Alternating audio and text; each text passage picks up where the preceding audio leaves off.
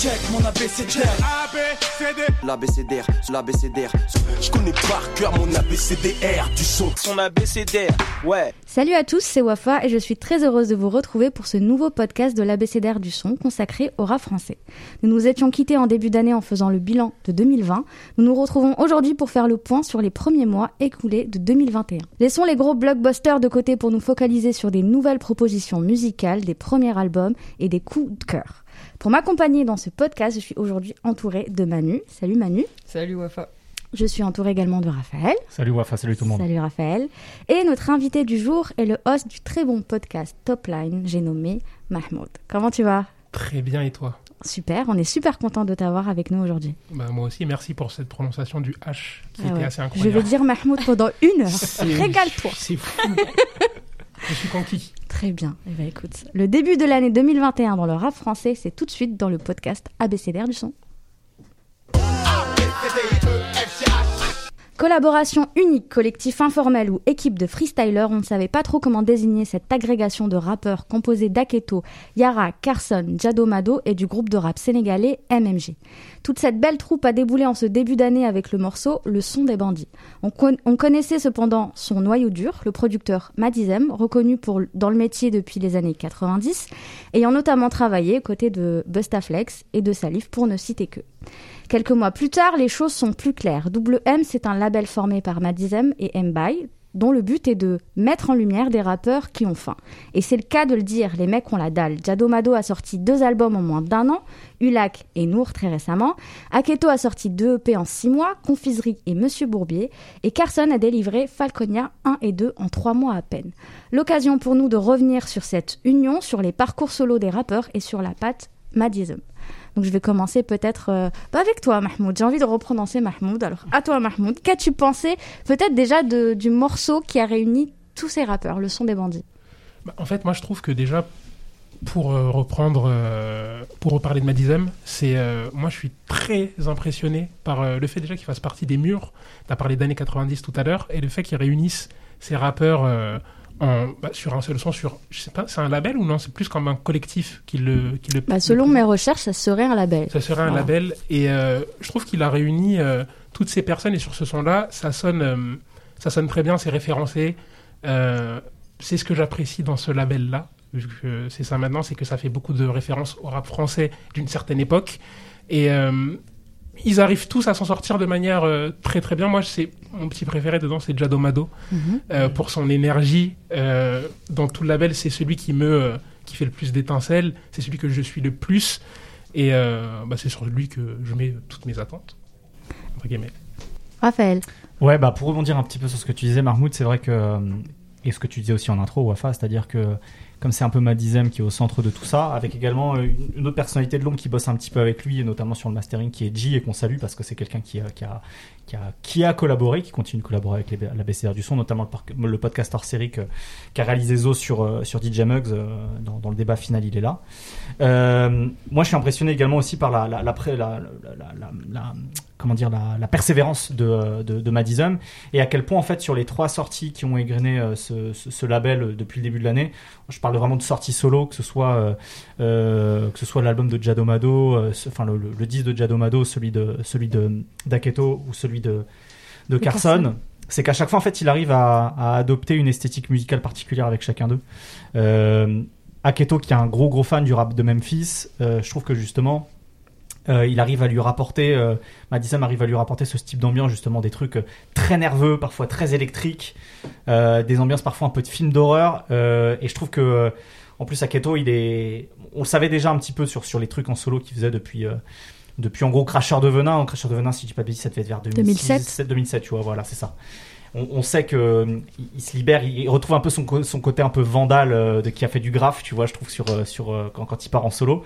Et je trouve que ça lui va très bien ces ambiances-là où, euh, où justement il se lâche, même vocalement, il y a, il y a un refrain qui est le, le refrain de, de Connard, du morceau Connard, où il, Ouais. où il pousse un peu sur sa voix, etc. Tu sens qu'il se libère par On rapport dirait justement- Fianso avec les adlibs et tout. Ouais, c'est clair, exactement. Et puis en plus, comme Madison a travaillé avec Fianso, je pense que tu vois, il y a aussi des, des, des liens dans tout Pas ça, tu vois. Euh, donc voilà, il y a des ambiances très nerveuses avec avec avec Aketo. Pour Carson, il va plutôt travailler des choses très très rondes qui qui qui, qui, qui tire presque vers la soul parfois, des choses euh, qu'on a pu entendre aux États-Unis. Je sais pas si c'est une, vraie référence ou pas, mais dans la musique de de, de, de, de quelqu'un comme Nipsey Hussle par exemple, des choses qui sont très très très enrobées, très bien travaillées, comme en plus euh, Carson est quelqu'un justement qui a un, je vais pas dire un slow flow, mais il a il a, il a un flow euh, un peu moins avec moins d'attaque peut-être tu vois Kaketo je trouve que ça lui va très bien genre d'ambiance et il arrive très bien à lui apporter ça et puis euh, là avec Jadomado donc Jadomado au moment où on enregistre ce podcast l'album est sorti ce jour même mm. donc on a un peu moins de tours d'écoute mais je trouve qu'il y a un côté presque plus euh, rap français classique parfois dans, dans, son approche de, production pour lui avec des choses qui sont plus euh, plus plus simples musicalement un instrument, tu vois, une espèce de deux lignes mélodiques principales, et puis après des, drums qui, qui, tapent et qui sont assez actuels pour le coup. Et euh, donc voilà, comment, comment en fait Madizem avec son expérience arrive à s'adapter à, la, à, l'identité de chacun. Je trouve ça assez remarquable. Parce qu'il s'adapte en plus à l'identité de chacun et en plus à, au son actuel. Ouais, ouais, exactement. C'est ça. Il y a ce classicisme, mais il y a aussi euh, c'est ça qui est fort chez, chez, chez, chez, chez Isum, c'est-à-dire que c'est quelqu'un qui, euh, qui connaît très bien le rap en fait, qui, notamment le rap américain, mais aussi le rap français, et que euh, même dans sa manière en fait de sonner les batteries. Alors là, c'est, c'est peut-être une question de mix et, et, de mastering aussi parfois, comme il peut le faire avec avec G justement. Mais en gros, ces dernières années dans le rap français, on a, on a eu une, une manière de, de, mixer le rap où tous les éléments sont très bien, très bien fondus un peu les uns avec les autres. Là, chez Madison, des fois, bah, les grosses caisses, elles sont vraiment, euh, elles sont impactantes, quoi. Tu vois, c'est-à-dire que tu, les entends très nettement, quoi. C'est-à-dire que c'est, c'est pas fondu dans un ensemble musical, tu vois. Il y a vraiment l'idée de qu'il faut que ça cogne, quoi. Et autant les mecs, euh, tu sens qu'ils ont envie de cogner derrière le micro, autant dans la production, tu sens aussi que Madison, il a envie que ça cogne. Donc, il y a tout un truc où euh, je sais pas si c'est. Euh, ce serait un peu, un peu négatif de dire ça comme ça. J'allais, dire c'est du rap réactionnaire. C'est pas du rap réactionnaire, c'est un peu du rap en réaction de ce qu'on dans la manière de, rapper d'une certaine manière mais aussi dans la manière de produire peut-être tu vois que par rapport à des choses qu'on a entendues ces dernières années donc euh, ils, sont assez proches d'un mec qui fait partie d'un site et qu'on salue puisqu'on a on a on a eu euh, quelqu'un de chez eux chez nous c'est Mogopoly euh, on a eu l'occasion d'avoir euh, d'avoir euh, Golgo. Et il y a, y, a, un mec qui est, qui est, qui est aussi proche qui s'appelle Jib. Et Jib, il avait lancé un espèce d'hashtag qui disait rappeux. non, parle peu, rap fort. Et c'est un peu ça, en fait. J'ai l'impression, la philosophie du label, tu vois, c'est un peu ce truc-là. Et, et j'ai presque envie de dire prod fort aussi, parce que tu vois, ça, ça, ça cogne, quoi. Donc, même s'il y, a des, y a des nuances d'un projet à un autre, il y a, y a ce truc-là, justement, qu'il faut que ça cogne. Et je trouve ça, je trouve ça intéressant. Alors après, on va peut-être rentrer dans le détail respectif, mais en tout cas, sur cette philosophie globale, je trouve qu'il y a, il y a quelque chose qui se détache, tu vois, mine de rien. Et pour continuer sur le son, tu parlais justement de tous ces détails qui sont peut-être euh, propres à Madizem. Est-ce qu'il a toujours été comme ça ou est-ce que c'est peut-être des nouveautés quand on pense au, au, son et, et, aux morceaux qu'il a déjà produits dans les bah, années 90-2000 en, fait, je, pense qu'effectivement, euh, par rapport à ce qu'il faisait peut-être au début des années 2010, au moment où il travaille notamment avec, euh, avec Grand Banditisme, donc euh, avec sa euh, Hype et Sazamizi par exemple, ce genre de choses. Je pense que là où, quand il a pris un peu le virage du, Sud, il, il, a commencé à se renouveler un petit peu. je pense, et puis il faisait beaucoup de remix aussi à une période. Il avait fait un remix notamment de, de Everything de, de Bun B avec plein de mecs du Sud. Et limite, je, trouve le, je trouvais ce remix encore mieux que, que, que l'original, donc le, le truc défonçait de ouf. Et, euh, et je pense que ouais, il a, il a, il a su se renouveler en fait. Et euh, le, le, effectivement, le son qu'il fait aujourd'hui, ça n'a rien à voir avec un Inima Inimo, tu vois, ou avec un, avec un, les trucs qu'il faisait pour pour Bustaflex, etc. Parce qu'on était dans, dans, dans ce, ce, ça cognait fort quand même. Ouais, ouais, bien sûr, c'était du boom bap et euh, et, et, et d'ailleurs Bustaflex souvent en interview dit que finalement le le producteur qui lui correspondait le mieux à l'époque de, de, son premier album, c'était Madison. Donc tu vois, ça, ça dit aussi beaucoup, tu vois, sur, sur certaines choses. Mais, euh, mais évidemment, son son a évolué, mais il y avait toujours ce truc qu'il faut que ça cogne, quoi. Je pense que c'est quelqu'un qui, qui est nourri au rap américain. Il faut que, quand on entend un kick, quand, quand on entend une caisse claire, bah, il faut que tu les entendes, quoi, tu vois. Et ça s'entend encore aujourd'hui, et ça, c'est intéressant, quoi. Manu? Ouais, euh, je suis aussi beaucoup euh, ce label et les artistes qu'il y a autour pour plusieurs raisons. C'est le côté exigeant, comme tu as dit, il y a un côté pas réactionnaire, mais justement euh, en mode euh, on va refuser le côté rap formaté qui peut exister. On va proposer nous beaucoup une, mieux dit vraie Merci vision, une vraie vision du, de ce que doit être le rap. Et ça, en fait, ça me fait penser un peu au label indépendant qu'il y avait dans les années, dans la fin des années 90, au début des années 2000 et euh, c'est pour ça que je les trouve intéressants, c'est qu'ils ont ce côté euh, déjà très exigeant, euh, ils ont une conception du rap, tout ça. ensuite, c'est leur côté, au moins pour deux d'entre eux, Carson et Jadomado, le côté jeune à l'ancienne. qui forcément j'ai un peu d'affection pour ce, pour ce genre d'éthique, et le côté tous, je pense, en tout cas, bon, peut-être Yara, je le connais moins parce que bah, j'ai qu'entendu deux sons de lui. Je crois que c'est le plus jeune, il C'est le plus jeune, il est très jeune, ouais. Euh, mais en tout cas, les autres, ils ont un côté euh, passionné de rap avant d'être des rappeurs ou des beatmakers. Euh, et ce côté passionné de rap avant d'être rappeur, ça se ressent dans énormément de sons. Euh, Mado, je le comprends aussi fort, il est pas capable de passer 5 minutes sans faire une référence à la Funky Family, ça me parle beaucoup. euh, autre chose qui me parle chez eux, c'est que au moins pour euh, pareil trois d'entre eux, ils ont un côté euh, fierté des nôtres un côté conscience de classe, euh, alors qui passe par des choses complètement différentes. Chez Carson, ça va être euh, le côté euh, van, enfin il, fait des vannes, il a ce sens de la punchline qui, je trouve, s'est amélioré en plus. Euh, par exemple, genre, euh, elle a la lingerie à 150 euros et moi j'arrive avec des chaussettes trouées, donc en plus il y a plein d'autodérision et tout. c'est bien fait. Chez Jadomado, au contraire, ça va être plus sérieux quand même. Euh, là, ça m'a fait énormément du bien euh, d'écouter son album aujourd'hui. Je l'ai trop aimé parce que il a donc dans Winterfell notamment. Euh, un son ultra politique où il parle, enfin juste en fait on est dans une période montée du fascisme tout ça et il parle de de la dissolution de Baraka City, du CCIF, je crois qu'il dit SIF d'ailleurs, mais euh, c'est pas grave. En tout cas, ça m'a fait euh, vraiment plaisir sur ça. Euh, c'est juste que c'est exprimé d'une manière assez différente.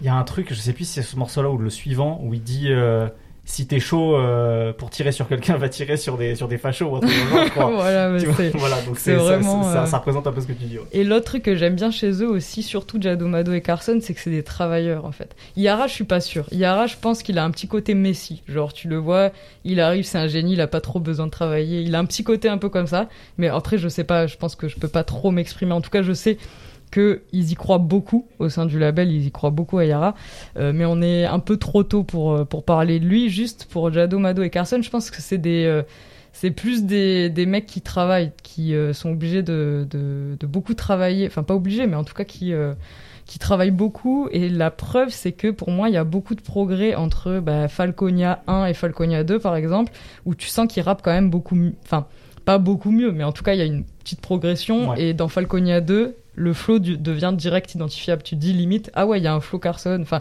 en tout cas, moi, je le reconnais. Avant, c'est vrai que sur le premier, c'était un peu plus le grain de voix. Ouais, c'était a un grain de voix Carson, là, c'est le flow. Euh, ouais, ouais, ouais. Euh, c'est vrai, c'est vrai. Mais là, je trouve que c'est euh, plus identifiable. Après, euh, il a aussi, je trouve, plus de sens de la formule dans Falconia 2. Il y a juste un petit bémol que je mets, c'est que il a une phase très drôle dans le 1, il me semble, où il dit euh, j'écoute Roméo Elvis en branlant sur Angèle et je trouve ça très drôle à ce moment-là et je trouve que c'est le côté autodérision je suis un, je suis un comment dire un, peu un, mec en chien enfin voilà c'est marrant et par contre dans euh, le début de Falconia 2 il va faire une petite ref à ça Sauf qu'il va dire, me fais pas la morale, Angèle c'est ton frère le porc, un truc comme ça, va la faire à ton frère. Et je me dis, bon, bah là c'est plus drôle, en plus le message est un peu pété. Mais du coup, voilà, c'est juste un petit truc où je me dis c'est un peu moins réussi, mais globalement, il y a quand même une progression entre le 1 et le 2. Euh, sur euh, pareil, je trouve vraiment que entre le premier, que j'aimais bien déjà, et là celui qu'on a écouté aujourd'hui, même si je manque de recul, il y a clairement une progression. Euh, et euh, je trouve que c'est c'est ça qui est grave intéressant. Après, mon chouchou, moi, c'est Aketo, hein, quand même. Je trouve euh, que le, le, là, Monsieur Bourbier, c'est trop bien. Moi, c'est surtout les bangers hein, que j'aime bien, parce que je pense que les 20 ans d'expérience aussi. Les, ouais, la phrase qu'il reprend, qu'il va remettre d'ailleurs sur, je pense qu'il la kiffe bien parce qu'il la reprend sur, euh, le, feat avec Sako, voilà.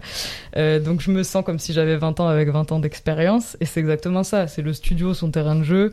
Euh, c'est ouais, je kiffe moi, enfin, je kiffe tous les bangers, donc genre connard, euh, l'intro et tout. Et euh, bon, même si, euh, comme tout le monde, j'ai beaucoup écouté Sniper, j'ai beaucoup d'affection pour Sniper, mais je crois que là, j'ai la confirmation que je préfère Aketo en solo qu'en groupe avec tout ça. Euh, ouais, et un dernier truc que je kiffe chez eux, c'est que euh, les liens qu'ils ont avec le 667, c'est avec les deux personnes que je trouve les plus intéressantes, à savoir Norsace, qui vient du même quasiment ouais de Deuil la barre voilà carrément. Aketo qui en fit donc sur l'album d'Anor ouais et euh, Flem le producteur du coup euh, qui est euh, pose une enfin qui a une prod sur le l'EP d'Aketo. Et du coup ouais c'est un petit bonus en plus qui fait que je vais encore plus les, les suivre et les écouter. Si on reste sur Jado Mado Mahmoud. Est-ce que toi aussi tu as peut-être senti une progression entre le premier et le, et le deuxième EP Bah bien sûr, même une, je dirais même une maîtrise dans le sens où il y a une alchimie entre Madizem et, euh, et Jado, je trouve. enfin, j'ai l'impression que Madizem, il a vraiment compris euh, ce que voulait faire Jado, parce qu'en fait, il y a une progression certes, mais j'ai l'impression quand même qu'on est sur une continuité dans les, euh, dans les deux projets. Et je voulais rebondir sur ce que Manuel avait dit tout à l'heure, c'était dans le sens où, dans enfin, Madizem, il propose quelque chose qui est un peu hors des, on va dire, pas des standards actuels, mais il, enfin, il, donne, il nous donne pas ce que tout le rap français fait, mais c'est pas pour autant que c'est fermé. C'est-à-dire que moi, par exemple, quand j'écoute un Jado, mm -hmm. euh, par exemple sur Ulhack, euh, le son éponyme, donc Ulhack, c'est, euh, il est très mélancolique, Jado Mado, et je sais pas, on le laisse chantonner un petit peu, avoir des petites variations d'autotune très sympathiques. Et c'est vrai que moi, en fait, en écoutant ça, moi, je connaissais pas, je connaissais Madison, mais j'avais pas écouté toute son œuvre, de par mon âge peut-être. Je, ne suis pas très jeune non plus, hein, j'ai, euh, avoir 29 ans là, mais euh, il a plutôt sévi à une époque où moi j'écoutais pas du rap, euh, enfin le rap qu'il produisait. Et en fait, là, de l'écouter là, je m'étais dit, ça va peut-être être quelque chose de d'un peu euh, un peu à l'ancienne, l'époque de nos grands frères, etc., comme on dit. En, les régulars. En, les régulars, à l'époque des régulars et, et des paires de Air Force One. Et en vrai, je trouve qu'il il a son délire, il a son univers. Et en fait, moi, je, il ressemble à personne dans le rap français actuellement. Comme Raphaël, il disait, ça tape, ça tape énormément, mais pour autant, tu as des petits morceaux aussi euh, qui peuvent être pas, c'est pas chantonné, ce serait faux de le dire, mais euh, c'est très actuel. En vrai, c'est marrant parce qu'on dirait que la prod prend beaucoup de place, que comme vous vous arrêtez pas de le dire, c'est fort, mais en même temps, ça laisse énormément de place à la personnalité ouais. de chaque rappeur. C'est ça finalement qui, qui, qui, fait sa force, je pense. Bah ouais. Moi, là où je le trouve très fort, c'est comme Raphaël disait tout à l'heure, c'est que je, je pense que c'est pas n'importe quel beatmaker qui peut euh, s'adapter à chacun de ces artistes et à proposer quelque chose. Moi, quand j'écoute le Aketo, Monsieur Bourbier, et que j'écoute euh, Nour de Jadomado, j'ai l'impression qu'on est sur des standards complètement différents. Mm. Et euh, c'est ça qui m'a plu en fait, parce que j'ai dû faire mes devoirs, j'ai dû écouter euh, fier de toi. tous ces projets. Là, je suis incroyable. J'ai l'impression d'être au CP et, et, de dire à la maîtresse que oui, j'ai bien. Oui, je connais mon alphabet, je, je connais, connais mon abécédaire, madame. Exactement. Et justement, l'avantage d'avoir euh, tout écouté d'une traite comme ça et ben ça m'a permis de voir que ah ben en fait il y a des différences. Euh, Mais rien que sur le EP Confiserie d'Aketo ouais. euh, qu'on avait tous beaucoup aimé, ouais, qui est sorti ouf. en juin dernier, rien que sur les cinq morceaux il y avait une variété vraiment de prod qui était vraiment incroyable. Ouais, ouais à l'époque c'est marrant parce que quand tu, tu leur en parlais un petit peu sur les réseaux sociaux, ils, ils, ils prenaient évidemment avec beaucoup de plaisir les retours positifs qu'on pouvait leur en faire. Ils disaient attendez. Et c'est vrai que quand, quand tu écoutes par exemple là, entre confiserie, peut-être c'est le lien le plus évident, euh, confiserie et, euh, et, euh, et, et, le, Monsieur Bourbier. Monsieur Bourbier, merci beaucoup. Euh, c'est qu'effectivement, tu avais un truc, par exemple, un, un morceau moi que j'adore, un, un, de mes morceaux de rap français préférés l'année dernière, c'était De Biel 2020, euh, justement d'Aketo, qui était sur sur Confiserie, qui avait un côté pour le coup très rap à l'ancienne, tu vois, un gros sample mmh, de soul ou Paris la nuit. Voilà, tu vois, il y avait ce truc là, ce morceau je le trouve vraiment vraiment très très bon. Et là, tu vois, il y a une rupture, c'est-à-dire que là, euh, on est actuel, on, on, a, on assume à fond cette cette, cette, cette, influence du crunk de Memphis à la Trisix Mafia, etc. Et euh, et, C'était et... déjà le cas sur Crasher de Venin. Euh... Ouais, ouais, absolument. Ouais, ouais, mais ce que je veux dire. C'est vrai que t'as une autre période en plus. Voilà. Euh, mais voilà, ce que, je veux, ce que je veux dire, c'est que l'année dernière, t'avais, avais un ou deux morceaux peut-être comme ça, tu vois, sur sur sur confiserie. Là, boum, tu vois, ils, ils sortent de l'artillerie lourde. Et puis euh, et puis ouais, moi, moi, moi, ce qui m'a vraiment impressionné en fait sur sur, alors, en termes de maîtrise, je suis assez d'accord avec avec avec Manu. Je trouve que c'est peut-être celui d'Aketo qui est le plus impressionnant parce que. Mm -hmm. Des 20 ans d'expérience avec, euh, avec cette fraîcheur, euh, tu vois, qu'il a. Mais je crois qu'en fait, en termes de personnalité, c'est peut-être le Carson qui m'a le plus plu. Parce qu'il, en fait, ce que j'aime bien chez, chez Carson, c'est qu'il a ce côté. Je suis un mec de quartier, mais je vais pas me la raconter comme un, comme un mec de quartier, tu vois, qui. Euh... Je joue à la Nintendo, je fais des refs à Ganondorf. Je Exactement. Du désert comme Ganondorf. Tu vois, en fait, en fait, j'ai toujours évité les pièges du quartier. Faut pas me, je pense que tu vois, il y a un peu ce truc, il faut pas me chercher, tu vois. Mais j'ai toujours évité ça. Et, et, ça me pose pas de problème en fait. Parce qu'il y a un, un, un, peu ce côté droiture chez lui. C'est-à-dire il y a toujours ce truc de euh, je suis pas je suis, je suis pas un modèle je suis pas un exemple mais en même temps je cherche j'aspire à une vie droite en fait tu vois. Et, et ouais, ça faut pas me casser les pieds quoi. Voilà c'est ça tu vois. Faut, faut pas me faire chier et en même temps tu vois moi il y, a, y a un truc d'humilité. Tu parlais tout à l'heure de ce côté un peu euh, un peu prolo tu vois chez eux en tout cas conscience de classe. Tu vois par exemple à un moment quand, quand il parle de, de, de rêves qu'il a pu avoir à un moment il dit euh, je suis désolé maman euh, je, je pourrais pas te payer une, maison dans le sud. Et tu sais en fait ces dernières années tu vois dans, le rap tu vois t'as souvent ce truc justement de rendre à sa mère tu vois. Et tu sais c'est souvent les, les sapes de luxe où ça va être une villa tu vois. Et bah lui en fait il dit juste une maison dans le sud tu vois par exemple. C'est un petit détail comme ça mais je trouve que c'est assez représentatif de euh, cette espèce d'humilité de classe qu'il a tu vois dans sa manière de rapper. Et il y a un morceau que je trouve vraiment très très bien là-dessus c'est tout ce qu'on voulait où en fait, tu sais, il te parle juste de, du, du fait qu'en étant plus jeune, ce que lui voulait, bah en fait c'était juste de faire du rap et de faire des bons morceaux parce qu'il était fasciné par la mafia Cafri qu'il voyait en bas de chez lui comme il adore il est bien le titre où il en parle de ça. Tu il vois dit, je les voyais, et du coup je les voyais écrire, je les voyais faire et euh, je racontais à mes potes. Exactement. Et en même temps, tu parlais d'autodérision, il y a ce truc où il dit, je savais que ça allait pas être pour moi, tu vois, de faire des trucs illégaux parce que j'ai voulu vendre des, euh, des, des, des, des, fausses lunettes ou un truc dans le genre à, quelqu'un, quelqu'un de, la répression des fraudes, tu vois, un truc dans le genre. Donc t'as encore ce truc de d'autodérision et de vannes de trucs de, de mecs de mm-hmm. quartier et en même temps une, une part d'humilité et de. Euh, on sent la pudeur chez Carson, ouais, plus que chez Jado Mado. Ouais. Et voilà, et, cette envie en fait de se dire, bah en fait c'est c'est bon, ce que j'aime c'est le rap. En fait, je trouve que ces dernières années, t'avais tellement ce truc de le rap, on est là pour faire de la, on est là pour faire de la moula, etc. Et ça peut être une aspiration, tu vois. pourquoi pas Mais il y avait un peu ce truc de perdre un peu l'idéal de faire du rap pour faire du rap parce que c'est une musique qui, qui devrait être aux beaux-arts, tu vois, comme dirait Isha. Et ben il y a un peu ce truc chez, chez Carson. Je trouve il y a ce truc de faisons cette musique juste parce qu'on aime la faire et qu'elle nous a apporté beaucoup quoi. Et, chez, tous, je, trouve. Ouais, bien sûr. Tout à fait. C'est vrai que cet héritage est présent, euh, bah, du coup même chez les plus jeunes entre guillemets. Je crois que Jadomado doit avoir 26 ans, ou euh, chez euh, chez Aketo qui a, qui a plus de, de 40 ans, qui même lui, du coup Aketo sur confiserie parlait de Nubi, de Nesbill et, et de Salif. Euh, ouais, c'est ça. NSN, euh, voilà, c'est ça. Euh, et puis même en termes d'héritage, on en parlait tout à l'heure, Jadomado, c'est aussi, il y a aussi un héritage euh, familial. Tout à l'heure, tu disais que c'était plus, plus sérieux que, que les autres. Il y a un héritage, je trouve, euh, familial, même spirituel. on sent un truc assez, beaucoup plus droit. Qu'est-ce que qu'est-ce que tu peux nous dire sur ça? Je sais que toi, tu as, beaucoup aimé Jadomado. J'ai beaucoup aimé et par rapport à ça, c'est, euh, je pense que c'est une question d'éducation mm. parce que Monsieur Jadomado est, je vais pas faire le, chauvin, mais vas-y, vas-y. Il, est comment on, dit, séparatiste maintenant. c'est vrai. Séparatiste, islamo-gauchiste. Euh, j'accepte toutes ces dénominations et euh, je suis comorien comme ce jeune homme. Et c'est vrai que dans, dans sa musique, je sens un peu, comme tu disais, Wafa, cette filiation spirituelle. Il y a, il parle de choses très sombre, etc. Mais il y a toujours ce respect qui plane au-dessus de, mm. de, sa musique.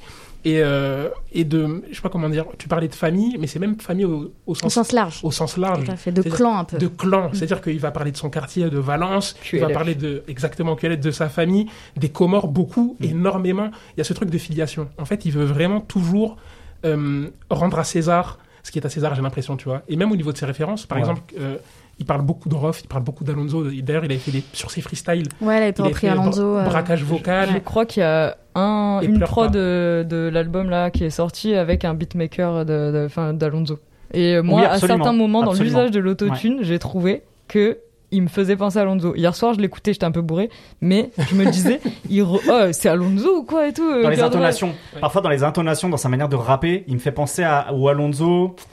Euh, euh tu vois, période entre 2005 et 2010, tu vois. Fini les... Ouais, avant que ça, avant que ça, ça. ça pète, quoi. tu vois, à cette période où, euh, où il fallait, fallait qu'il prouve que lui aussi, tu vois, il pouvait arriver en solo. Tu vois, cette période-là, tu vois, de, de Ouais, les deux premiers albums. Euh. Ouais, en fait, je trouve que en, en termes de, en termes d'intonation, parfois, il y a presque ça. Et tout à l'heure, tu parlais à quel point il y avait ce truc euh, euh de, de conscience de classe.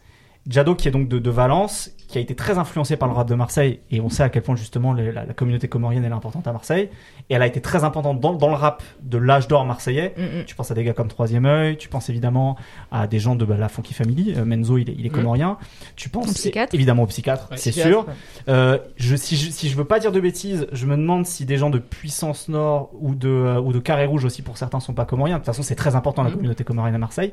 Et tu sais par exemple dans, dans son dans son euh, dans, dans, un des morceaux de cette EP, il fait référence à Ibrahim Ali, tu vois. Oui. Et donc il a Ibrahim Ali, Adama Traoré. Voilà, c'est ça. Il fait référence aux deux, tu vois. Donc un truc très récent qui est Adama Traoré et un truc qui est euh... Ibrahim Ali, un jeune qui est mort à Marseille en, en 95, co 95. Couleur d'affiche du Front National, tu vois. Il en parle, il redit. Et donc il y a eu d'ailleurs, je crois qu'il y a une rue qui a, qui a été notée. Ouais, il y a récemment. Récent, tout récent. Et tu vois, tu sens à quel point, même pour quelqu'un comme lui, qui n'a pas grandi euh, dans ce contexte-là, tu vois, à quel point ce truc, ça a marqué des, une génération entière. Et c'est en ça, tu vois, que ce truc un peu, comme tu disais, familial, tu sais, ça s'étend. C'est une espèce de mémoire.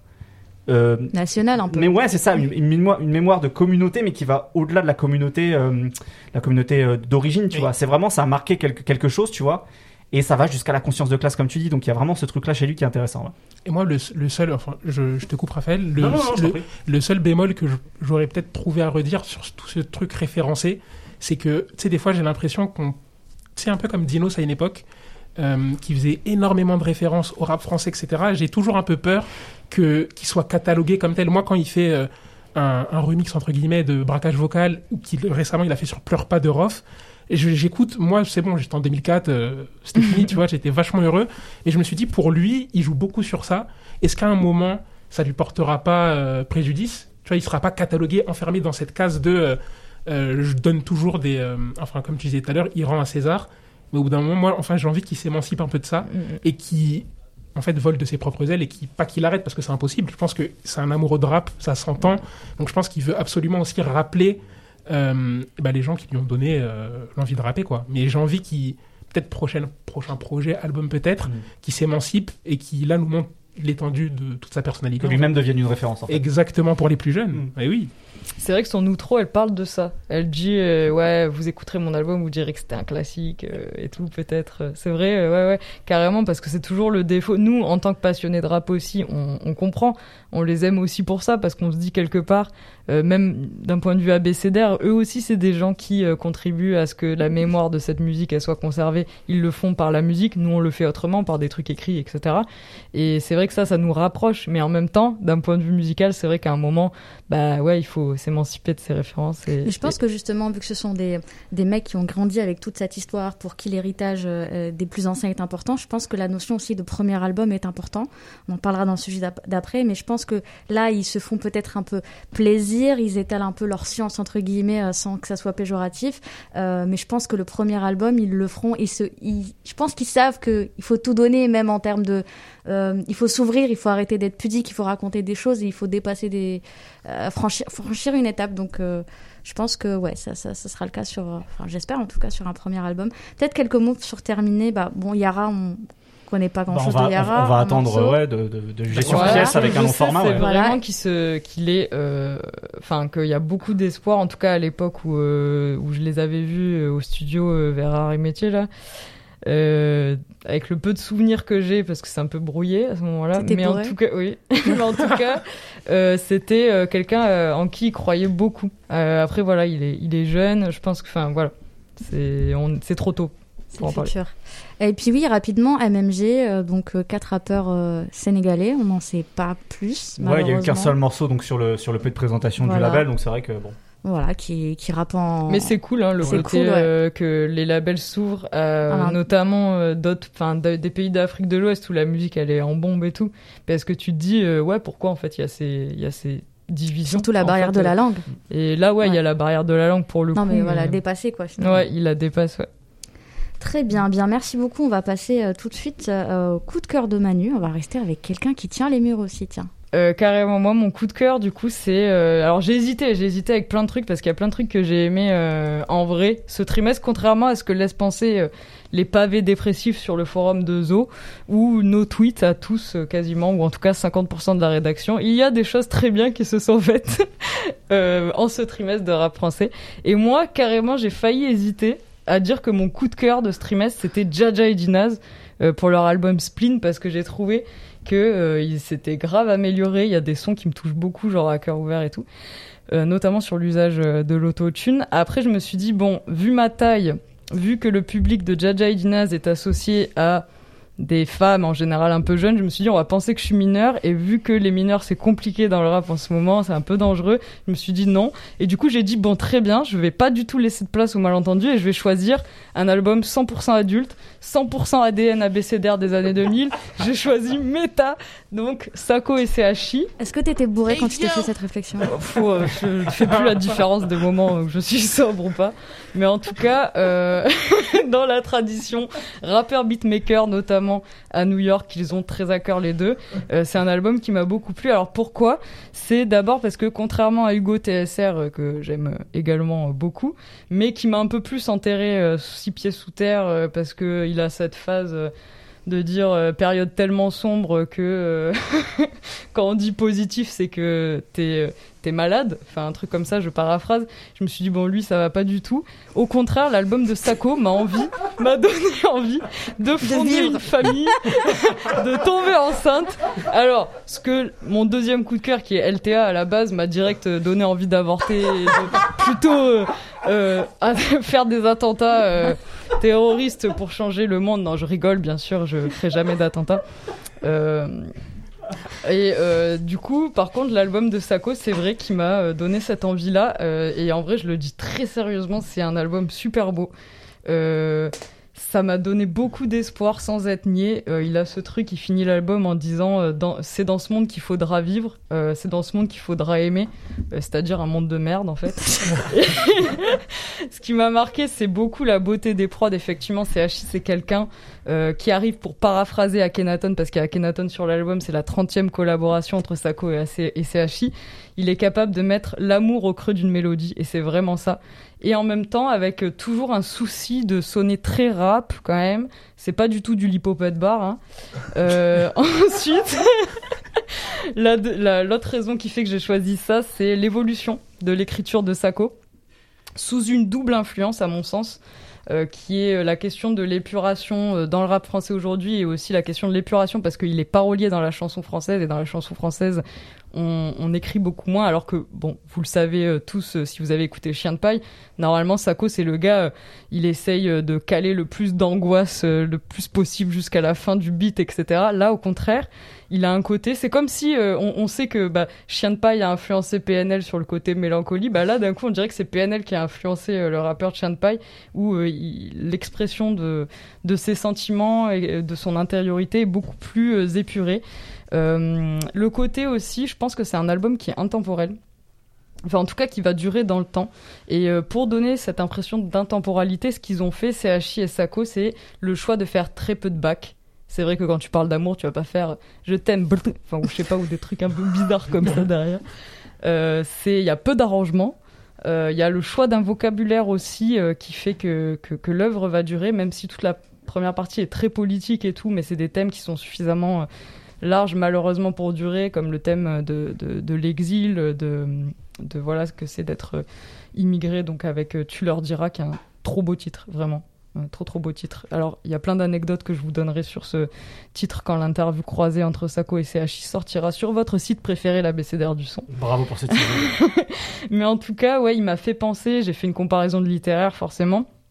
Euh, Sako, là, dans sa, dans sa démarche et dans la manière dont il m'a parlé, euh, au Camus de la fin de sa vie, donc les positions pourries sur l'indépendance algérienne en moins, bien sûr, euh, mais qui est que Sako, c'est Camus, à l'époque, on disait qu'il avait trois périodes. Il avait la période révolte, il avait la période absurde et il avait la période où il ré- résolvait tout ça dans, dans la question de l'amour. Et là, c'est ça. Pour moi, euh, Sako, j'ai l'impression qu'il a fait le constat qu'on était effectivement dans un monde horrible, mais qu'il y avait une solution dans l'amour, notamment l'amour de ses filles, notamment l'amour de sa femme. Il a une phrase euh, magnifique euh, avec une maturité lucide de dire Je regarde mes filles dormir, le reste n'est qu'illusion. Il y a le dernier titre où c'est sa fille on- qu'on entend à la fin, il sample un petit peu sa fille. Et euh, Camus, à la fin de Le Premier Homme, qui est sa seule œuvre, qui est le cycle d'amour, il parle d'une énergie obscure en lui, euh, c'était quelqu'un de très mélancolique, qui lui avait donné des raisons de vivre, et là, qui lui en donnerait en vieillissant des raisons de vivre et de mourir sans révolte. Pas au sens de sans révolte, c'est-à-dire arrêter de dire qu'on était dans un monde pourri. Au contraire, dire oui, on est dans un monde pourri, mais la maturité, devenir adulte, c'est arriver à se dire que c'est dans ce monde-là quand même qu'on qu'on va devoir euh, vivre et qu'on va devoir aimer. Et euh, pour moi, l'album, euh, c'est euh, c'est vraiment quelque chose qui m'a touché pour ça, pour ce message. Bah, merci beaucoup, Manu. Euh, très, très, très, très, très, beaucoup Non, de cœur. Je sais pas quoi On dire a- après on- ça. je On a ri, on a appris des trucs, on est ému. euh, C'est ça. on arrête le podcast maintenant en fait. Exactement. Je suis exactement. perdu dans l'espace-temps. Je- Tu sais, genre, j'écoutais, j'étais pendu à ses lèvres comme ça. C'est une chronique, là. C'est la télé, tu vois. C'était incroyable. Donc allez écouter euh, donc Meta, euh, album de Sako qui est sorti euh, bah, du coup aujourd'hui. On passe tout de suite au deuxième sujet de ce podcast.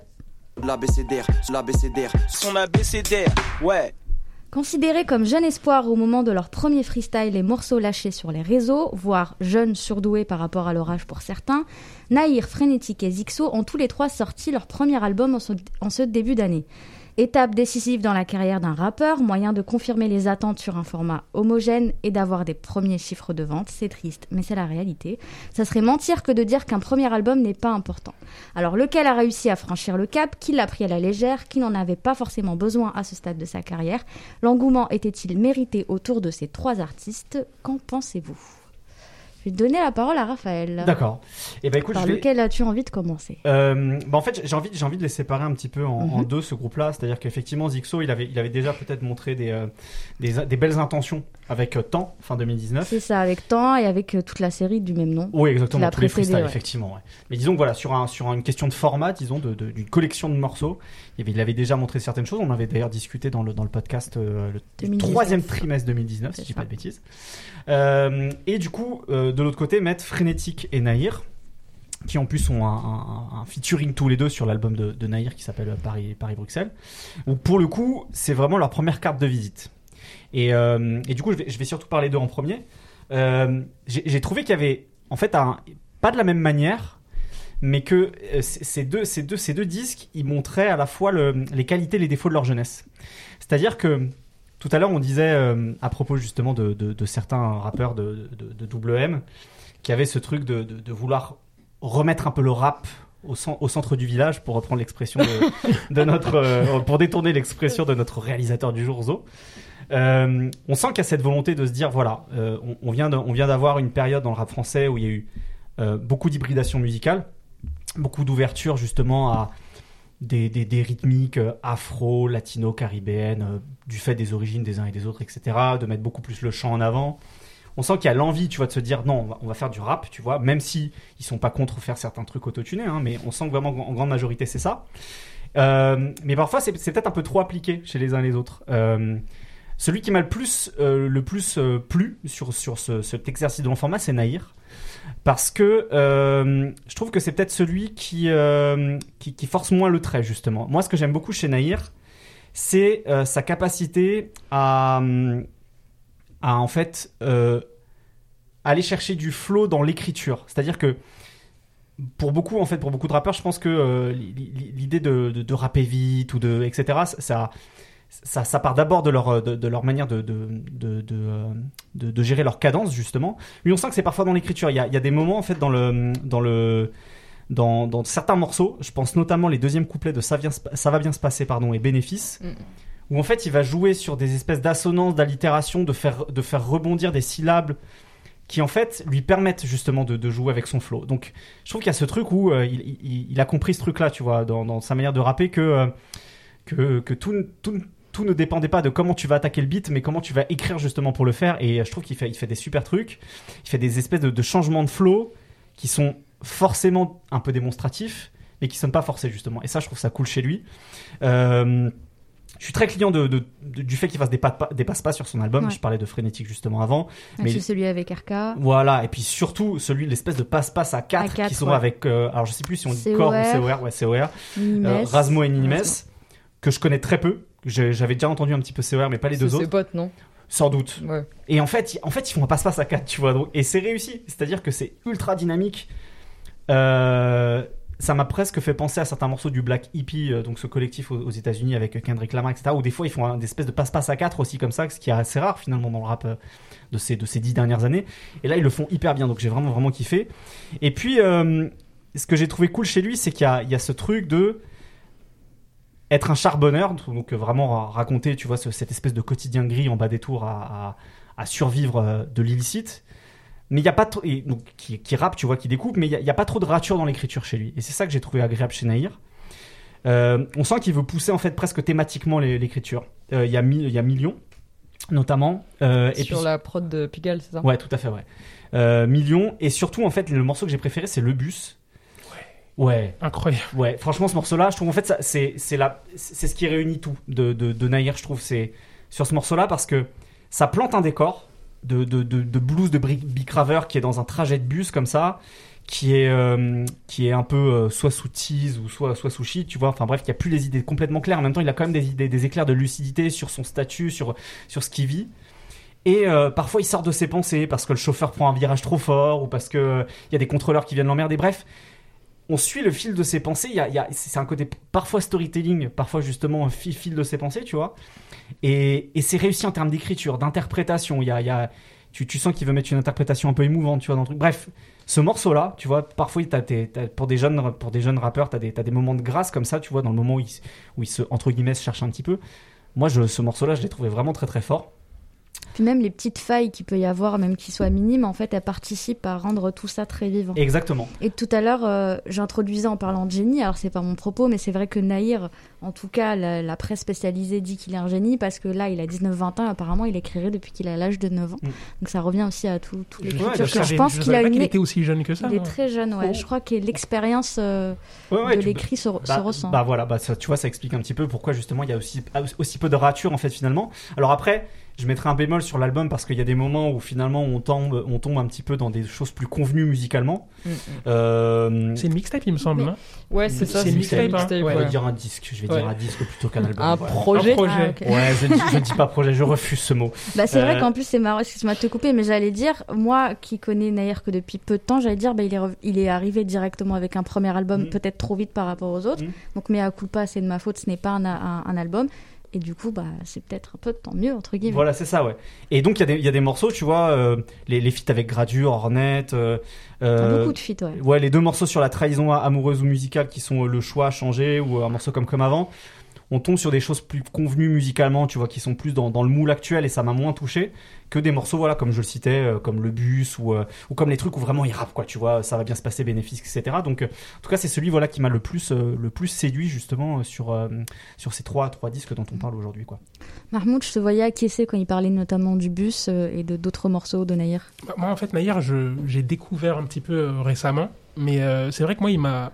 Déjà, je suis très brusqué par son âge là. Je pensais qu'il était. je Ouais, moi aussi, j'avoue. que 19-20 ans, pour moi, ça paraît. euh, Je vais peut-être changer ce pas que de j'avais à dire. Bah, je, je revérifie, hein, j'avais bien cherché. Mais, je- et moi, ça, bah, pareil que Raphaël, en fait, c'est Ouais. le projet, la mixtape, en tout cas de, des trois, qui m'a le plus plu. Parce qu'en vrai, il est, euh, c'est le plus complet.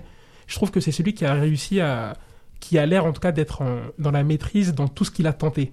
C'est-à-dire que j'ai jamais senti euh, quelque chose de non maîtrisé. Ou alors, j'ai l'impression que sa palette technique et sa palette artistique est ultra maîtrisée sur ce qu'il fait. Et euh, c'est vrai qu'un son comme Bus, par exemple, le côté ultra mélodieux qu'il y a dessus aussi, moi, ça m'a. euh, c'est le genre de son, j'étais posé sur mon canapé, ça me fait voyager tout de suite. Genre, j'étais vraiment dans les, euh, dans les étoiles et j'ai trouvé que c'était celui qui était le moins, euh, le moins policier, on va dire. Je, sais pas Alors, je crois que c'est peut dire ça. 22. Voilà, donc euh, il est dans ces eaux-là. Ah, bah, Ok. il, est, il, 20, il est, 22. il est quand même très jeune. Voilà, et et c'est vrai que moi, pour une mixtape, euh, c'est vrai que je, je trouve qu'ils l'ont appelé mixtape, mais c'était pas par défaut. C'était pas parce que c'était un premier projet qui se disait, euh, allez, on n'ose pas dire album pour pas mettre la pression aux, aux petits jeunes. En vrai, c'est une mixtape dans le sens où il a tenté énormément de choses. Il y a Ouais. beaucoup de feats. Et en vrai, moi, quand c'est une mixtape, je ne tiens pas rigueur du, de la forme globale. Ouais. Ok. Moi, je vais juste, euh, je suis, en tout cas, je suis plus gentil sur la construction Mmh, du, je du comprends. projet. Mm, mm. Je, prends- je pense pas un album. Et j'ai l'impression, en tout cas, qu'il il nous a fait une mixtape comme on faisait euh, avant, c'est-à-dire une carte de visite. Mm. C'est-à-dire, c'est mon premier projet, prenez ma carte de visite. Il y a, je tente énormément de choses sans m'éparpiller. Il n'y a pas un son euh, non plus, un son Zumba par-ci, un son ci. Non, il- est resté euh, très euh, dans ses cordes. Après, Ouais, il, est- il chez Awa, hein, c'est ça? Ouais, tout à fait, ouais. donc en fait, oui, il, il arrive avec une équipe qui est aussi armée et qui sait totalement comment marketer un premier projet. Il avait fait avec Zola d'une très belle manière aussi. Hein. C'est, sait faire des premiers projets, en tout cas les manager. Et je trouve que c'est bah, le plus réussi, en tout cas, par rapport aux autres, tout simplement. Manu Ouais, alors moi, euh, c'est pas du mytho. Naïr, je l'ai connu, je crois, en 2019 quand il est passé dans Rentre dans le cercle parce que, et c'est un vrai truc, c'est pas rétrospectif, parce qu'il m'avait marqué comme euh, d'autres performances, genre Chris Cardiac, euh, 404 Billy et tout. Et euh, je me suis dit, ah ok, c'est un kicker introspectif. Après, je sais pas pourquoi, je l'ai identifié à un mec qui fait de la drill. Et je me suis dit, ok, donc c'est un mec comme ça. Et après, j'ai écouté la. Parce que je pensais que c'était un album, et effectivement, le fait que c'est une mixtape, ça enlève beaucoup de mes critiques. J'ai rien compris. J'ai dit, mais Qu'est-ce en fait, passe qu'est-ce qui se passe? Il y a Imenes et Frisk Corleone dans ton Oh, truc. Exactement. Mais c'est- bien la liberté en plus, et je pense que son jeune âge explique pourquoi euh, il a voulu euh, montrer qu'il était capable de tout faire et de pas s'enfermer dans des trucs. Je comprends.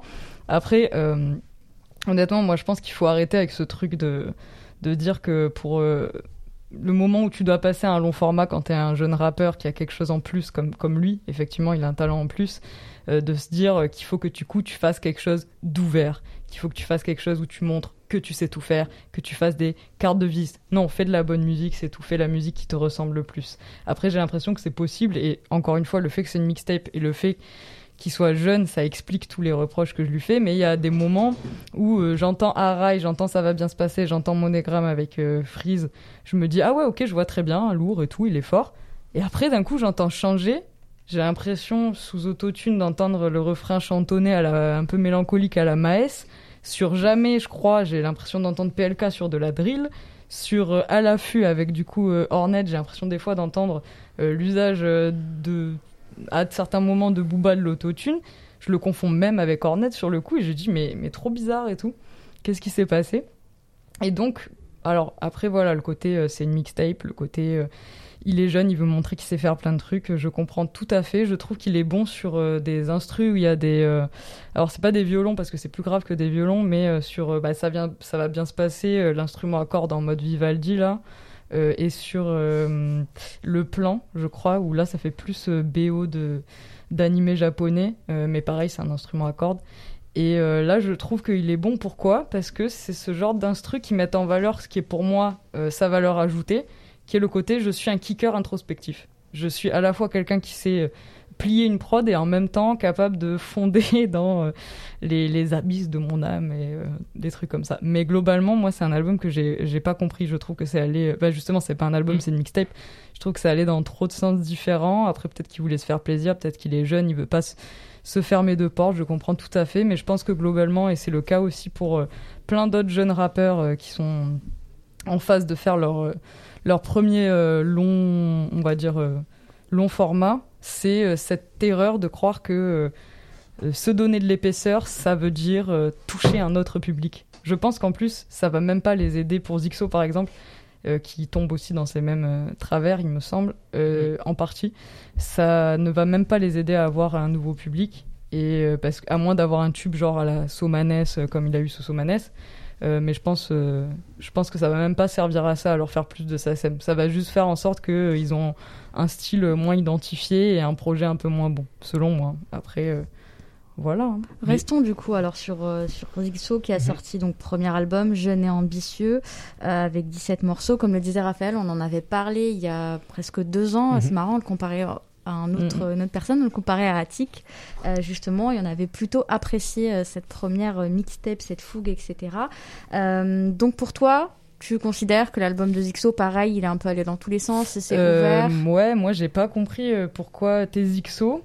donc c'est un gars moi que j'aimais, que j'aime beaucoup. Mm. J'avais écrit sur sur ses freestyles et tout t'es XO, donc t'es un kicker avec un côté son un peu crapuleux, c'est ça qu'on kiffe, et un fond plein de principes.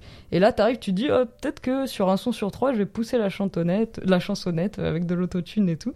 Et là, j'ai eu l'impression d'entendre un Nino bis, en fait, une tentative pour faire un album de Nino.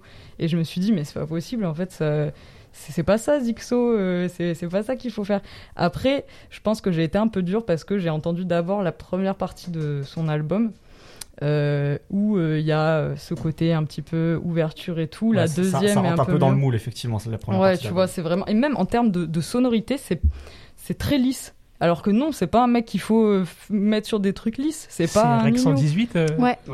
ouais. après, je, je veux pas faire le cliché de dire ah, c'est Rex 118 qui a pourri un talent brut. ou, tu mais les Babilis, eux, ils lisent beaucoup. Tu vois, pour moi, c'est vraiment ça. Tu vois, moi, c'est le problème que ça m'a posé. Sur Nair, je parlais de de maîtrise, c'est parce que, je sais pas, peut-être que Zixo, sur Zixo, j'ai une. Euh, comment dire J'ai une. Euh, j'avais un avis plus tranché parce que j'ai entendu ses freestyles, etc. J'attendais quelque chose de plus brut, alors que Nair, c'était un peu plus euh, détendu, je le connaissais pas, donc moins de critiques. Et c'est vrai que Zixo, j'ai trouvé que quand tu parlais de Nino, c'est vraiment ça, j'ai l'impression qu'il est rentré dans un. Il y avait quelqu'un qui lui a fait, il y a quelqu'un qui lui a fait une top line, un yaourt, et qui lui a dit Vas-y, quand il pousse la chansonnette, moi, je, ça marche pas en fait. J'ai pas trouvé que ça marchait spécialement, ça m'a même un peu fait tiquer.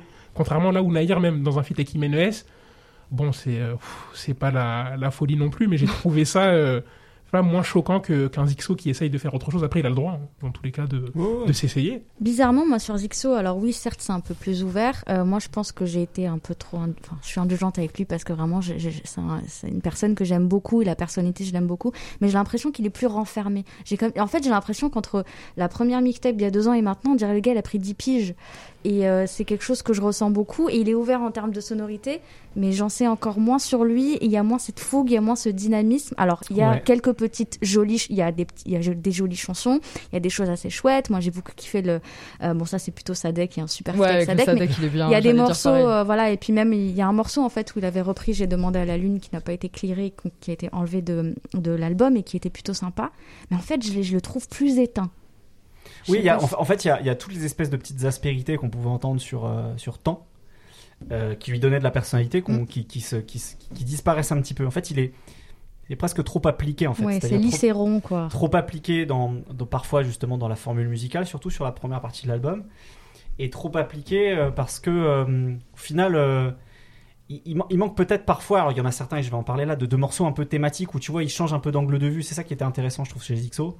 Euh, là, il y en a sur cet album-là. Je pense au morceau Les Étoiles, où il commence, je crois qu'il commence au couplet en disant Depuis petit, j'ai les idées formatées. il parle en fait du. Euh, du conditionnement, du déterminisme en fait de l'environnement dans lequel il a grandi ou dans lequel n'importe. Il veut en sortir de cet environnement sur cet album justement. Mais en fait c'est marrant parce que sur ce morceau-là, tu vois, il en parle, il déconstruit le truc justement, il essaie de d'expliquer pourquoi. En plus, il y a un vrai travail sur les rimes. C'est un truc là, par contre qui est cool, qui est cool chez euh, chez quelqu'un comme Zixo, c'est qu'il fait beaucoup de travail sur les rimes. C'est pas c'est pas des espèces de, je sais plus comment on appelle ça quand c'est les mêmes rythmes euh, qui se suivent. Suivi. C'est des rimes suivies, bah voilà. Et là, il fait beaucoup de rimes en croisé, embrassé, croisé. Tu vois, il y a cet effort là dans l'écriture qui est intéressant. Et sur ce morceau-là, il le fait. Euh, il joue, euh, il joue, euh, il joue en plus sur la cadence où il est beaucoup plus posé sur ce morceau-là. Bref, il essaie de déconstruire le truc. Tu vois, il y a, il y a d'un seul coup une espèce de, de petit, de petit changement d'angle de point de vue justement pour pour écrire de manière différente. Et justement, juste derrière, il y a le morceau Personne t'arrange où il parle de d'un peu de la fin de partie d'un dealer qui chute, tu vois que ah celui-là j'ai bien aimé. Voilà et qui arrive et qui arrive pas à sortir de l'espèce de cercle vicieux dans lequel il est, tu vois de l'illicite etc. En fait il y a deux trois morceaux comme ça où effectivement d'un seul coup on retrouve le truc du du Zixo qui a qui a de la personnalité ou tu vois qui arrive à trouver des euh, des trucs astucieux dans l'écriture ou dans l'attaque d'un morceau, tu vois, pour, euh, pour d'un seul coup, ils sortent du lot.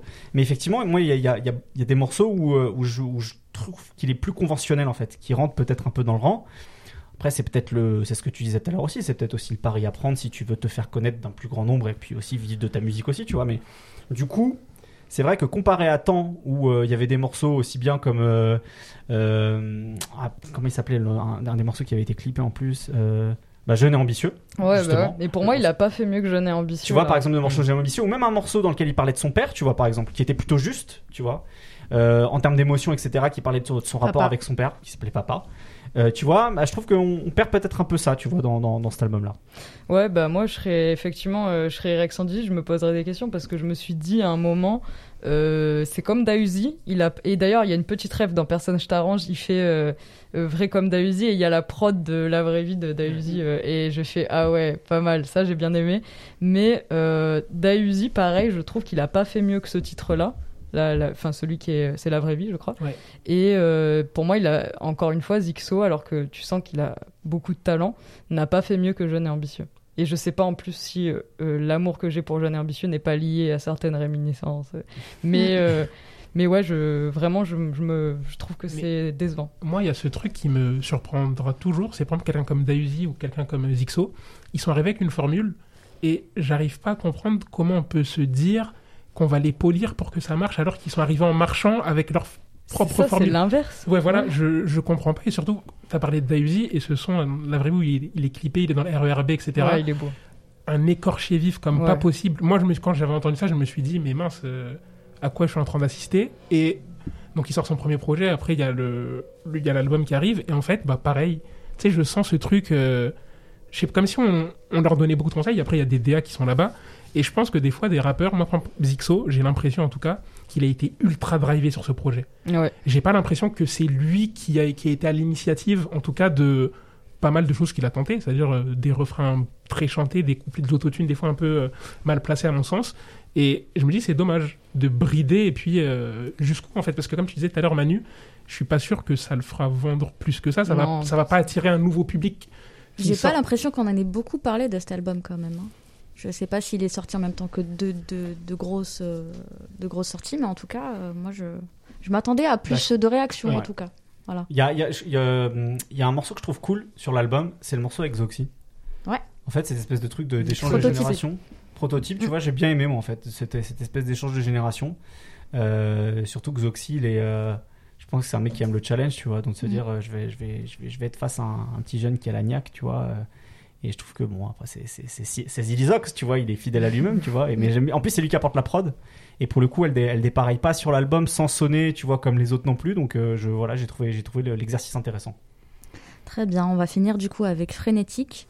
Euh, pareil, euh, mec qui est venu euh, vraiment avec, on va dire, une grosse une personnalité, une voix, un univers sombre qui a vraiment détonné directement avec des morceaux. Il avait sorti bah, la mixtape Brouillon l'année dernière, et puis là, donc il a sorti Juste Couleur cette année, signé chez Sony d'ailleurs. qui veut se lancer? Bah, pourquoi pas, je me lancerai bien. frénétique, par rapport aux deux autres, il a fait moins de compromis déjà. C'est en tout cas, c'est moins euh, coloré, on va dire, que ces deux autres comparses. Ah ouais, là, c'est noir. Hein. C'est très, très sombre. Euh, c'est lugubre, même. J'ai envie de dire, tu sais, quand j'écoutais ça, c'était un peu. Euh, et encore, il veut faire un... il y a un concept derrière. Bah, il veut faire rouge, jaune. et, et, je trouve qu'il a une voix aussi qui fait que. Enfin, moi, je l'écoute, je me pose direct sais, je peux pas écouter ça en fond sonore ou quoi, je, je, l'écoute vraiment. C'est une voix qui te rattrape un peu par le col en fait. Exactement, c'est ça. Et en fait, le, en termes de flow, moi, j'ai un seul bémol avec Frénétique, je l'avais pas écouté avant, donc du coup, j'ai rattrapé un petit peu mon retard. Et c'est, euh, j'ai l'impression qu'il a un peu, euh, je sais pas, pas qu'il est fatigué, mais qu'il est toujours un peu il a un flow un peu fainéant, j'appelle ça un flow un peu fainéant. C'est-à-dire que j'ai eu l'impression. Misto sur la voix, peut-être? Ouais, je me suis ennuyé un peu par moment euh, bah, il fait, sur l'album. Il n'y a pas d'étincelle. Ouais, il fait pas de grande variation de flow, effectivement. Il n'y a pas de variation de flow. Euh, j'étais posé comme ça, j'écoutais, l'atmosphère est bien et tout, mais sur toutes les pistes, au bout d'un moment, je me suis, j'en suis venu à me dire, euh, ouais, mais hmm, c'est quand que tu vas mettre un coup de boost en fait, c'est quand que l'étincelle elle va arriver et elle arrive jamais. Et c'est pas mauvais, mais je me suis un peu je suis resté sur ma fin en fait. Parce qu'il arrivait avec un Colors, il me semble, c'est ça qui mm. l'a fait. Euh, c'est l'effet Colors, hein, c'est vraiment le. Moi, s'il n'avait pas sorti ça, je ne pense pas que je serais allé écouter euh, le projet. Et du coup, je voyais un peu les retours sur internet et c'était très euh, dithyrambique. C'était frénétique, mais mon Dieu, qu'est-ce que c'est incroyable, etc. Et je suis allé écouter le projet. Et j'ai demandé à toutes ces personnes, mais messieurs, dames, pourquoi? Vous m'avez menti, je me suis un peu trahi là. En fait, c'est. Et je dis pas que c'est nul parce que c'est pas du tout nul, mais en fait, vraiment j'ai ce truc de ça manque un peu d'énergie et sur certaines phases des fois euh, le jeune homme là il essaye d'écrire. En fait il veut trouver le, la bonne formule les bonnes phrases etc et c'est un peu lourd en fait. Ouais. c'est très scolaire des fois. Il cherche le bon mot. En fait j'y ai pensé tout à l'heure il cherche le bon mot mais il n'arrive pas à trouver le mot juste. Exactement. Il a le moi ce que j'appelle le syndrome d'Inos. C'est-à-dire euh, des jeux de mots à la rap contenders euh, ça va être euh, par exemple euh, car alors oui quand j'étais en chien je suis tombée sur beaucoup de chiennes. J'ai toujours le syndrome de la feuille blanche. Serait-ce dû au fait que j'ai du mal à tourner la page? En vrai ça m'effraie quand il s'agit des euros plus personne n'est franc. Moi j'avoue ça pour moi c'est quand on me vend parce que c'est quand même un article de Combini sur lequel je suis tombé. La relève du rap belge qui lui met le texte au centre. J'ai dit mec, il y a un gars qui s'appelle Isha, mais bref. Euh, voilà. Et ensuite, je me suis dit, euh, c'est pas vraiment ça euh, qu'il a en apport, même si je pense que ce qui est intéressant chez lui, c'est qu'effectivement, il se prend un peu plus la tête sur l'écriture, sur une forme de musique qui n'est pas associé à se prendre la tête sur euh, les paroles, qui est la drill en gros à peu près, parce qu'il y a, enfin moi il y a beaucoup de titres que j'ai vus, c'était de la drill un peu emphatique ou des pianos voix, où là effectivement c'est c'est autre chose. Mais j'ai trouvé ouais qu'il avait euh, euh, ce côté euh, faute de goût à des moments. Après, moi, je suis une fan de Naps, donc quand je parle de faute de goût, il faut pas trop mais me prendre au sérieux. Mais, elles sont assumées les fautes de goût. Ouais, ils, cherchent pas le bon goût en fait. Voilà, c'est pas, la même. C'est pas la même. c'est vrai que même sur le, le morceau avec Nahir, je l'aurais écouté tout à l'heure, il dit on leur coupe le souffle car on manque pas d'air. Ouais, voilà. Voilà, voilà. Bah, en fait, moi, ces phases-là, ça me, c'est comme dans un film. Des fois, il y a des, il peut y avoir des scènes qui nous sortent du film. Et ben là, moi, ces, ces petites phrases-là, mm. je souffle en fait. Mais pour de mm. vrai, je soufflais avec mon casque sur les oreilles et c'était difficile de passer à la suite et de se dire, euh, ok, euh, ça va être plus intéressant. Et Manu, tu parlais de Dinos, c'est exactement la même chose. Mm, mm, mm. Mais Dinos a plus de maîtrise euh, au vu de l'expérience, c'est ça le truc. Et exactement. Après, je dis pas que c'est. Après Dinos, j'ai l'impression qu'il a aussi un peu allégé, hein, parce qu'il a dû entendre certaines phases. Avant, c'était très grave. Hein. Oui, lui-même se moquait de lui, hein, de dire j'avais des phases, laisse tomber. Voilà. Et j'ai l'impression que Frénétique, il est. Déjà, on lui a pas dit ça. Moi, c'est pas des retours que j'ai vus quand les gens parlaient de cet album. Mais euh, je, moi, je pense que ça manque juste d'une étincelle, de quelque chose qui fera que peut-être que ça peut passer par les prods aussi, je sais pas, mais ou du flow, mais il faut qu'il je sais pas, qu'ils mettent un dernier coup de cravache. Et c'est vrai qu'en réalité, quand on repense à comment il est venu, tu as parlé du Colors, il a aussi fait des très beaux clips avec des beaux concepts. Il y a la voix, il y a la prestance, il y a aussi ce truc de c'est un Belge, donc déjà on le met un peu plus en haut que, que les Français malheureusement, mais c'est vrai que le fond n'est pas à la hauteur de ça. Raph. Ouais, ouais, non, mais c'est ça en fait. Je pense que parfois en fait cette, cette envie de, de, jouer sur des doubles sens, etc., ça trahit justement, euh, ça le trahit un petit peu parce que il force parfois un peu le trait. Euh, et justement, moi, les morceaux que j'ai trouvé les plus intéressants, c'est des morceaux où en fait, il, il, abandonne ça. Il y a un morceau qui est au cœur du, euh, de, de, ce disque euh, qui s'appelle qui s'appelle Mauvais Oeil. Ah bah voilà, moi j'allais dire. Tu vois, voilà, mm. sur ce morceau-là, en fait, il, il dépouille son texte de cette envie-là. Il fait juste une sorte d'introspection, de kicker introspectif, justement, tu vois. Et et en fait, il fait, les, il fait les liens entre la colonisation et euh, la, situation de ses, de ses contemporains, tu vois, de ses pères. Euh. Ils ont tué nos aïeux, donc on a drogué leur fils. Là, j'ai fait, ouais, là, il est chaud. Ouais, voilà. tu vois, là, d'un seul coup. C'est fou. Tu vois, il se, débarrasse de ça, en fait. Il se met, il se met même un peu plus à nu. C'est-à-dire que j'ai l'impression, tu vois, que parfois, il s'habille ou il se cache un peu derrière cette, cette recherche de double sens, qui est une recherche esthétique, tu vois. Donc, l'intention est bonne, en vrai, tu vois justement, je trouve que dans ce truc d'être euh, d'être un mec qui parle un peu de, de Bicrave, de quartier, euh, tu vois, etc., on avait peut-être perdu un peu ça par moment. Il y, a, cette envie d'esthétiser un peu le truc. Mais c'est ce que je disais, à la recherche du bon mot et à la recherche du mot juste. Et là, sur ce morceau-là, sur Mauvais Oeil, là, je trouve qu'il trouve le mot juste. Surtout qu'en plus, la prod, on le disait tout à l'heure, il y a, y, y a, un truc très, euh, très monochrome parfois sur l'album. Mm. T'as des, t'as des, paradoxal. T'as, as des prods, bah oui, c'est ça, lui qui fait, qui fait le jeu de couleurs, tu vois. Mais tu vois, par exemple, un morceau comme Infrarouge, t'as deux notes, tu vois, qui montent et qui descendent et il euh, y a quasiment rien. Ce qui est, ce qui est, ce qui est pas du tout une critique. Moi, j'aime beaucoup, tu vois, ce genre de prod, mais d'un seul coup, t'as un, un, truc comme Mauvais Oeil, qui est produit par la, par la MOC, donc c'est des deux, anciens mecs de, thérapie, qui, euh, tu sais, t'as une, une espèce de rythmique avec, avec une saccade, un, un piano en triolet, tu vois, d'un seul coup, ça te sort du, du, truc aussi bien textuellement que musicalement, en fait.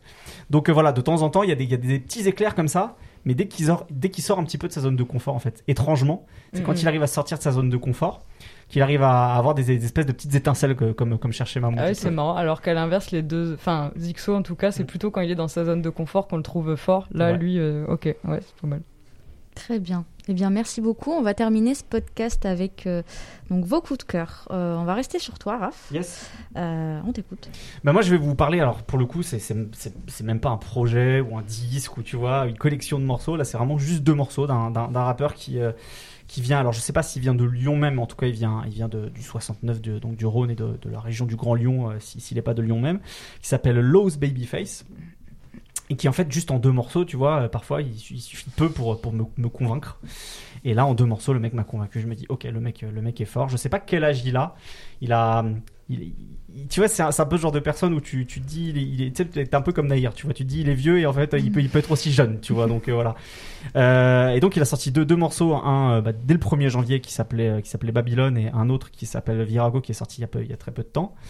Et il y a ce côté un peu, alors désolé pour cette, pour cette case très fourre-tout, mais un peu rap à l'ancienne, dans le sens où, où il rappe, tu vois, sans, sans recherche de, de flow en triolet, ou etc. Non, tu vois, c'est des instrus il y a un son boom bap un peu, non? Ouais, presque boom bap, tu vois, d'une certaine manière, avec beaucoup de samples. Donc, c'est euh, produit par, par un producteur qui s'appelle Chef Ness, que, je trouve tout aussi talentueux d'ailleurs que le rappeur.